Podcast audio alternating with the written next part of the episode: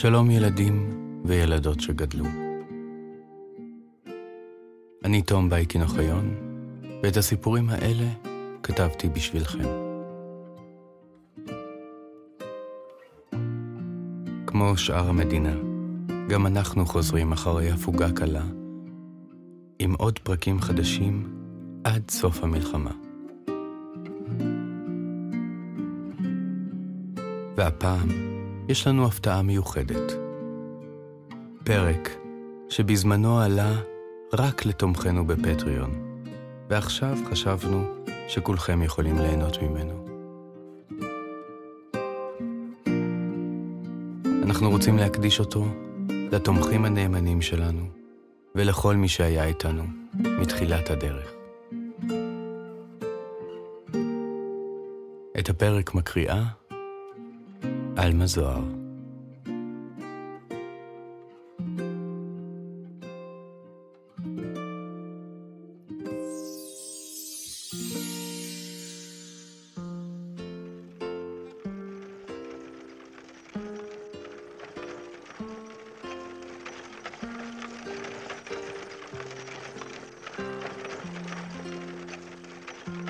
מרקו פולו נולד בעיר הנהרות ונציה למשפחת סוחרים עמידה. כל ילדותו לא פגש את אביו, כי הלה יצא למסע למזרח לפני שמרקו הצעיר נולד, ולא חזר. באותה תקופה לא היו טלפונים ואפילו לא דואר, ואימא של מרקו לא ידעה מתי בעלה יחזור, או אם יחזור בכלל. בכל לילה, כשהגיע זמנו של מרקו הצעיר ללכת לישון, אמו הייתה יושבת לצידו ומספרת לו סיפורים על אביו ועל הארצות הרחוקות שבהן הוא בוודאי מטייל עכשיו. מרקו אהב מאוד את הסיפורים האלה, והיה מקשיב להם בעיניים פעורות, ומתאמץ בכל כוחו שלא להירדם לפני סוף הסיפור.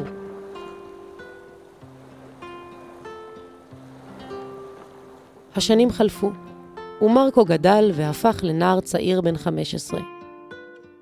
בגלל היעדרו של אביו, הוא נאלץ לקבל עליו את האחריות הכבדה של ניהול הבית ולעזור לאמו בכל ענייני המשק. יום אחד נשמעה דפיקה על הדלת. מרקו מיהר לפתוח אותה, וגילה איש מבוגר, לבוש בגדים מוזרים ויוקרתיים, עשויים מהבדים המבריקים והעדינים ביותר שמרקו ראה מימיו. הוא לא זיהה את האיש הזה, והאיש לא זיהה אותו. כך הם עמדו, משני צידי הדלת, ובהו זה בזה, עד שלפתע קריאות השמחה של אמו הבהירו למרקו הצעיר שהאורח חזר אינו אלא אביו.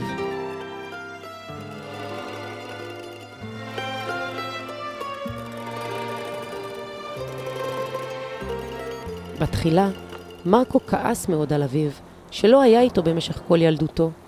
אבל אחרי שהכעסים שכחו, הוא שמח מאוד לפגוש את האיש הזה, ויותר מכך, לשמוע את הסיפורים המרתקים על הארצות הרחוקות שבהן ביקר ועל התרבויות השונות שפגש. אביו סיפר שהוא הגיע עד קצות העולם, עד לאסיה הרחוקה, שם פגש בקיסר האגדי קובלאי חאן, ששלט על ממלכת מונגוליה הענקית, שהייתה גדולה יותר מכל האימפריות האחרות שהיו אי פעם. אביו סיפר שהקיסר גייס אותו לשירותיו כשליח מיוחד מטעמו. מרקו הצעיר נהנה מאוד מהסיפורים, אם כי לא האמין להם כלל.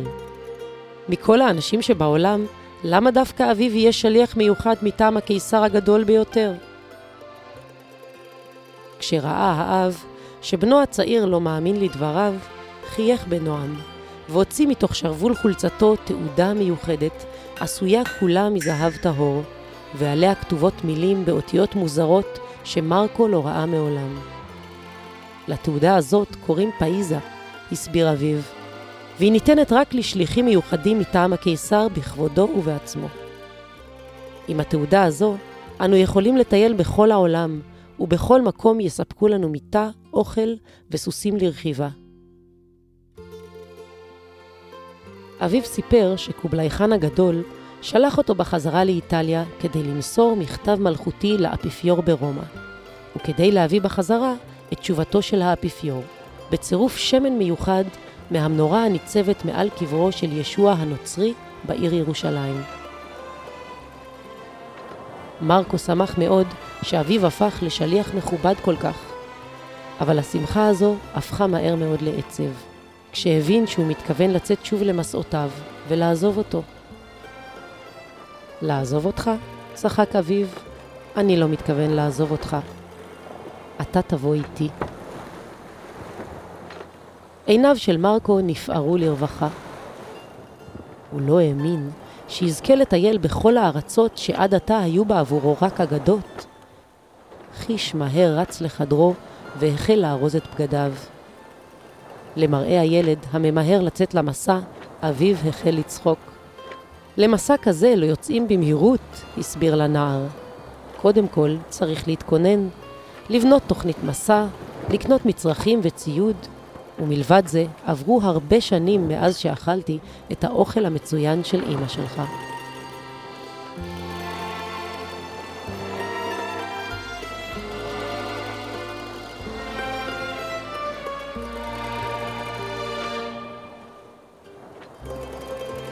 כך עברו להן שנתיים שבהן מרקו פולו, אביו ניקולו ודודו מפאו התכוננו למסע וחיכו לתשובתו של האפיפיור גרגורי העשירי. לאחר שכל ההכנות הושלמו והמכתבים נחתמו, השלושה יצאו מוונציה בספינה שלקחה אותם אל עכו, בירת ממלכת ירושלים, שנשלטה באותן שנים בידי הצלבנים.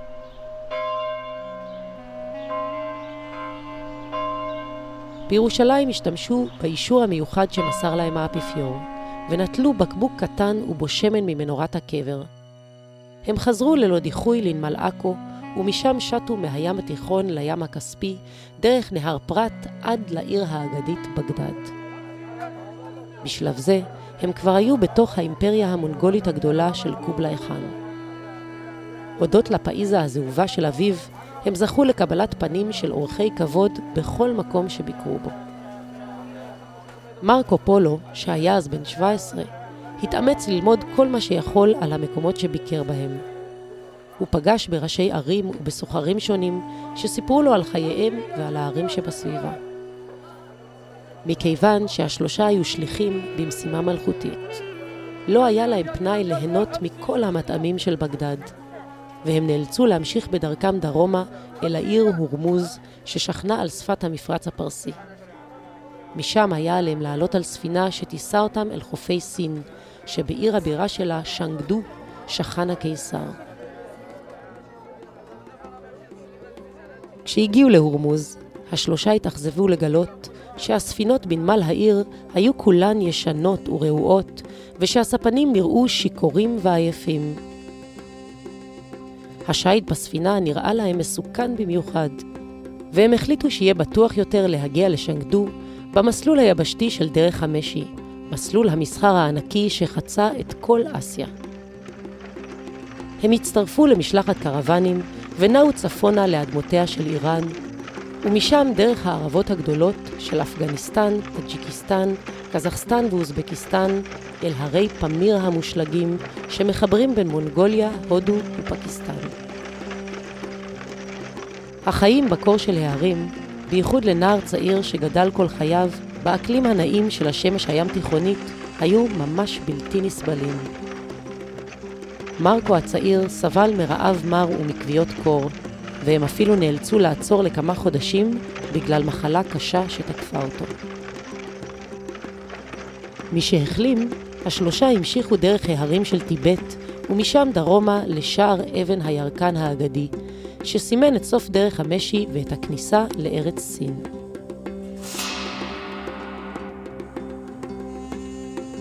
מרקו פולו נדהם מהערים המפוארות של צפון מערב סין, קשגר ושינג'אנג. הוא נהנה מאוד מן המנוחה שהציעו להם במקומות הללו, אבל הם היו במשימה מלכותית, והמסלול המייגע דרך ההרים גרם להם לבזבוז זמן רב. הם מיהרו להמשיך בדרכם דרך מדבר תקלמקן הצחיח, שם חלפו דרך נווה המדבר של דונהואנג והמערות המפורסמות של מוגאו. שם מרקו פולו הופתע לגלות פסלי ענק של הבודהה שנחצבו בתוך ההר. גם בחלומותיו הפרועים ביותר, לא האמין שיזכה לראות מקומות מוזרים ומיוחדים כאלה. לבסוף, חצו את המדבר, עברו דרך מסדרון גנזו והגיעו לעיר שנגדו.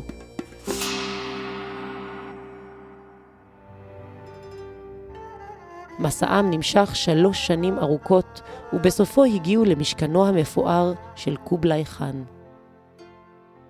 הארמון המפואר של קובלאי חאן היה המבנה הגדול ביותר שמרקו פולו ראה מעודו.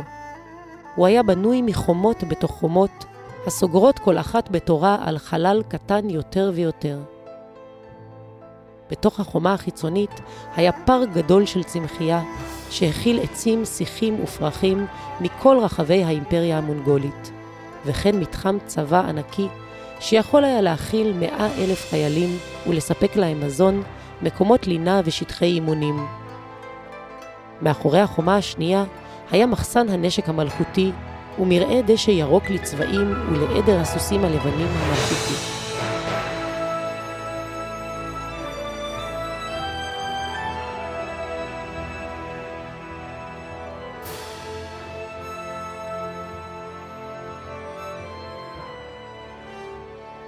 מאחורי כל אלה ניצבה חומה גבוהה יותר ועבה יותר מקודמותיה, ובתוכה, על גבעה ירוקה, ניצב ארמונו של קובלאי חאן. הארמון היה מוקף חצר רחבה שנועדה לכל אנשי החצר והמבקרים, ובחזיתו הייתה מרפסת שכולה בנויה משיש יוקרתי.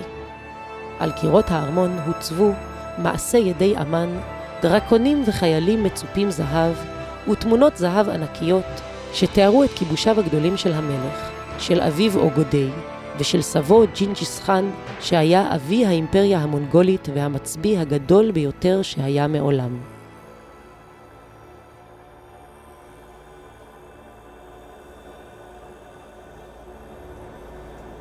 פנים הארמון הכיל אולם משתים ענקי, שקירותיו היו מצופים ציורים יפהפיים על בד משי טהור. מלבד חדרי האירוח, הארמון הכיל חדרי אוצר רבים ושונים, מלאים עד אפס מקום מטילי זהב וכסף, פנינים ואבני חן. במקום הזה, שהיה מוסתר מעין הציבור, היו גם חדרי המגורים של המלך, של אשתו האהובה ושל פלגשיו הרבות. עיניו של מרקו פולו כמעט שיצאו מחוריהן כשצעד דרך ההיכלים הכבירים האלה.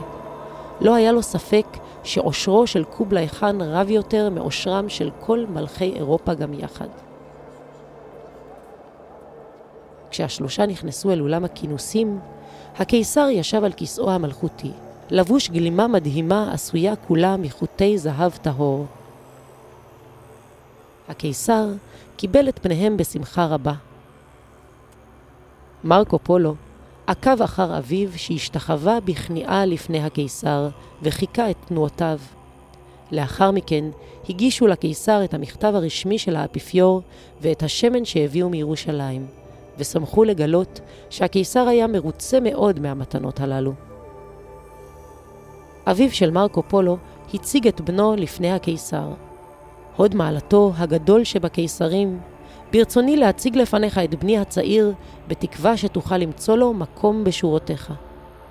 קובלאי חאן בחן את הנער בעניין, ולבסוף שאל את מרקו הצעיר, במה אתה יכול להיות לי לעזר? מרקו השפיל את מבטו ושתק. הוא ידע שאין לו שום כישורים שיכולים לעניין קיסר כזה, שכל מומחי העולם במדע, בדת, באומנות ובמלאכה נאספים בחצרו. משראה הקיסר את ביישנותו של הנער, פנה אליו ברוך, ספר לי קצת על עצמך. מרקו חשב ארוכות. מה כבר עשה בחייו שיכול לעניין את הקיסר שכבר ראה הכל? לבסוף החל לספר לו על מסעו הקשה לאורך דרך המשי, מסע שללא ספק היה הדבר המשמעותי ביותר שמרקו הצעיר עשה בחייו. הקיסר התרשם מאוד מסיפורו של הנער, לא רק בשל המידע שהכיל, אלא גם בשל הדרך שבה סופר.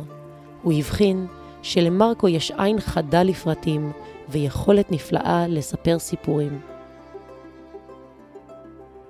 אחרי שהקשיב לנער בהנאה, הוא מחא כפיים בשמחה ואמר, בחור צעיר, אני מוקף כל היום אנשים שאחריותם היא לאסוף בשבילי מיסים מכל רחבי הממלכה. פקידי המס האלה, גם אם הם מקצועיים ביותר, משעממים באופן המיוחד לפקידי מס. כל אחד מהם יוצא למסעותיו, וחוזר אליי עם מיסים ועם מספרים יבשים. אני מחפש מישהו שהוא יוכל לנוע ברחבי הממלכה שלי ולספר לי לא רק על הכסף שאסף, אלא גם על האנשים שפגש. אני חושב שאתה, מאסטר מרקו פולו, תהיה מצוין למשימה הזאת.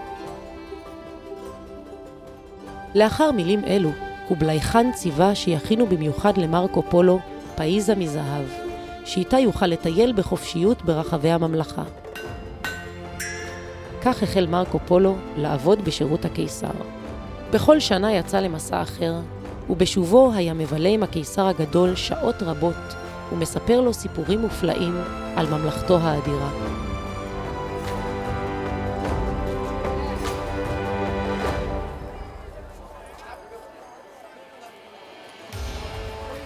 הוא סיפר לו על צבאות הפילים של מחוזות הודו ועל שבטי השמאנים המחושפים של טיבט. הוא ביקר במסגדיה של בוכרה וסמרקנד ובבקתותיהם של השבטים הקניבליים של אינדונזיה.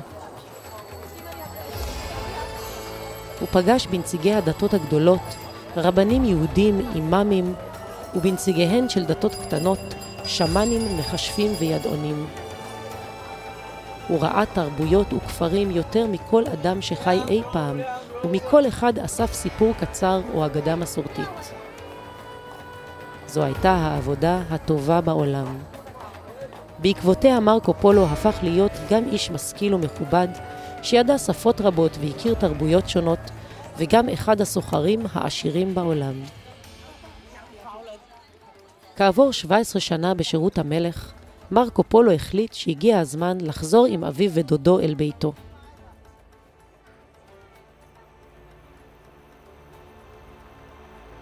השלושה חזרו לשנגדו בפעם האחרונה, אך למרבה הפתעתם, הם מצאו עיר שונה לחלוטין מזו שהכירו בעבר. אשתו של קובלאי חאן נפטרה, ובעקבות זאת הקיסר שקע בדיכאון עמוק. הוא החל לשתות יותר מדי ולאכול יותר מדי, והפך לאדם שמן מאוד וקודר מאוד.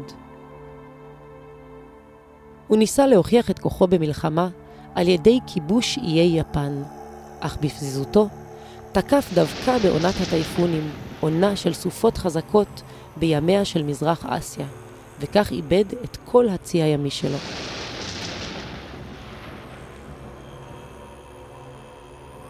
מתוך כדרותו קובלאי חאן התרחק עוד ועוד מנתיניו, והרשה ליועצים מושחתים ומרושעים לנהל את ממלכתו.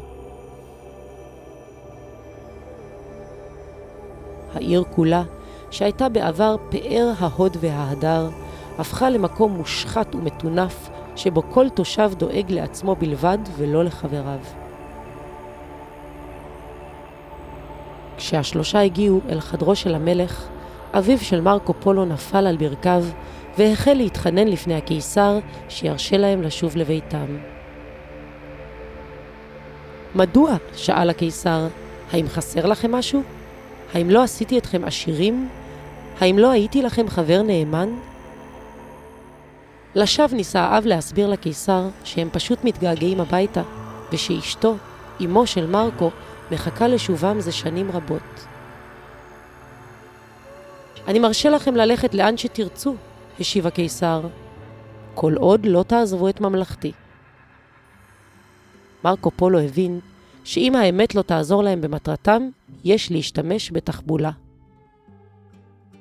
אדוני הקיסר, פנה לקובלאי חאן, סיפרתי לך עד כה סיפורים רבים על הערים השונות שבממלכתך, אבל עכשיו הרשה לי לספר לך על הערים הרבות של אירופה. הקיסר החן קדימה על כיסאו, והקשיב בעניין רב. ומרקו סיפר לו על רומא ופריז, על לונדון, על פראג ועל ונציה, עיר הולדתו.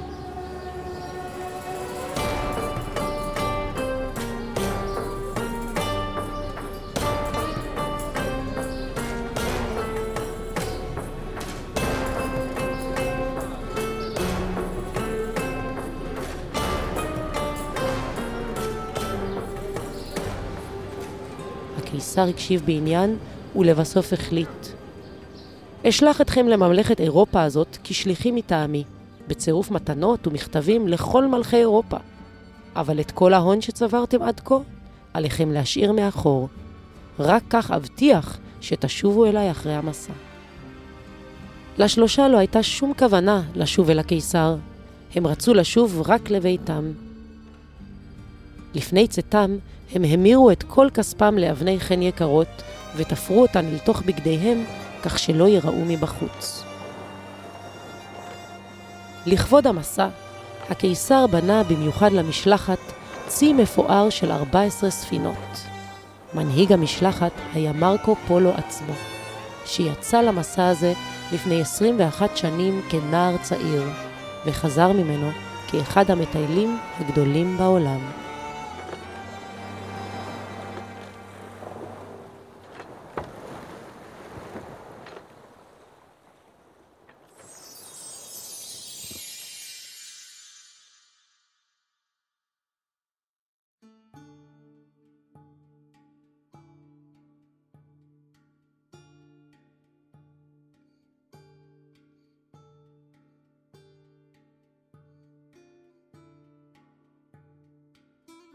מרקו פולו היה למגלה הארצות המפורסם בעולם.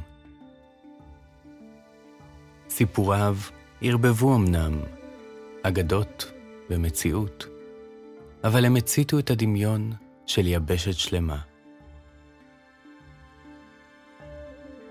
אם הייתם יכולים לשגר את עצמכם לאיזו מדינה שתרצו על פני הכדור, מה הייתם בוחרים?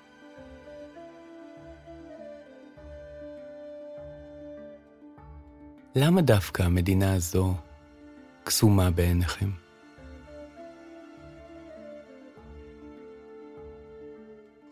מלבד האגדה הזו, עוד אגדות מחכות לכם בפודקאסט שלנו, אגדות אמיתיות. אם אהבתם את האגדה ואתם רוצים לתמוך ביצירה שלנו, אתם מוזמנים לתמוך בנו דרך אתר פטריון, על ידי רכישת הספרים שלנו, מאתר הוצאת פנק, או על ידי הזמנתי אליכם לבית הספר, במסגרת סל תרבות ארצי. ועכשיו, גם דרך גפן. אני תום בייקין אוחיון, ואם רק תסתכלו טוב טוב, תראו שכל אחת ואחד מכם הוא כבר גיבור של אגדה.